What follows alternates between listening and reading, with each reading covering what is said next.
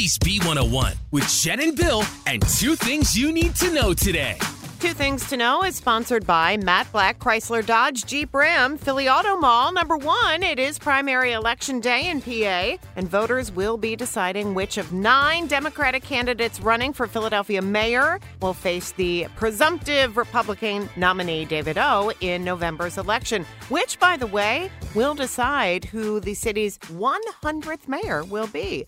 Polls are open from 7 a.m. to 8 o'clock tonight. Number two, two new rules are now in effect in Sea Isle City, New Jersey to curb teen hijinks this summer, Jen. You gotta watch- Hijinks? That's right. There's rabble rousers. A curfew for those under 18 will be in effect from 10 p.m. to 6 a.m.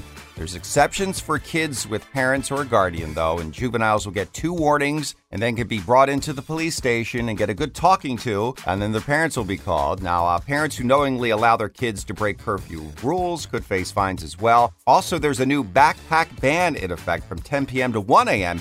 And that's for juveniles and for adults as well. That applies to the beach, promenade, and beach block streets. You can't have your backpack with you. Now, not from 10 p.m. to 1 a.m. But at 1.30 a.m., Oh, if you got a backpack, you're good to There's go. no rules. After- this makes no sense. I'm telling, well, talk to your local officials in Sea Isle City, I suppose. So those are your two things on Philly's B101. This episode is brought to you by Progressive Insurance. Whether you love true crime or comedy, celebrity interviews or news, you call the shots on what's in your podcast queue. And guess what? Now you can call them on your auto insurance too with the Name Your Price tool from Progressive. It works just the way it sounds. You tell Progressive how much you want to pay for car insurance, and they'll show you coverage options that fit your budget. Get your quote today at progressive.com to join the over 28 million drivers who trust Progressive.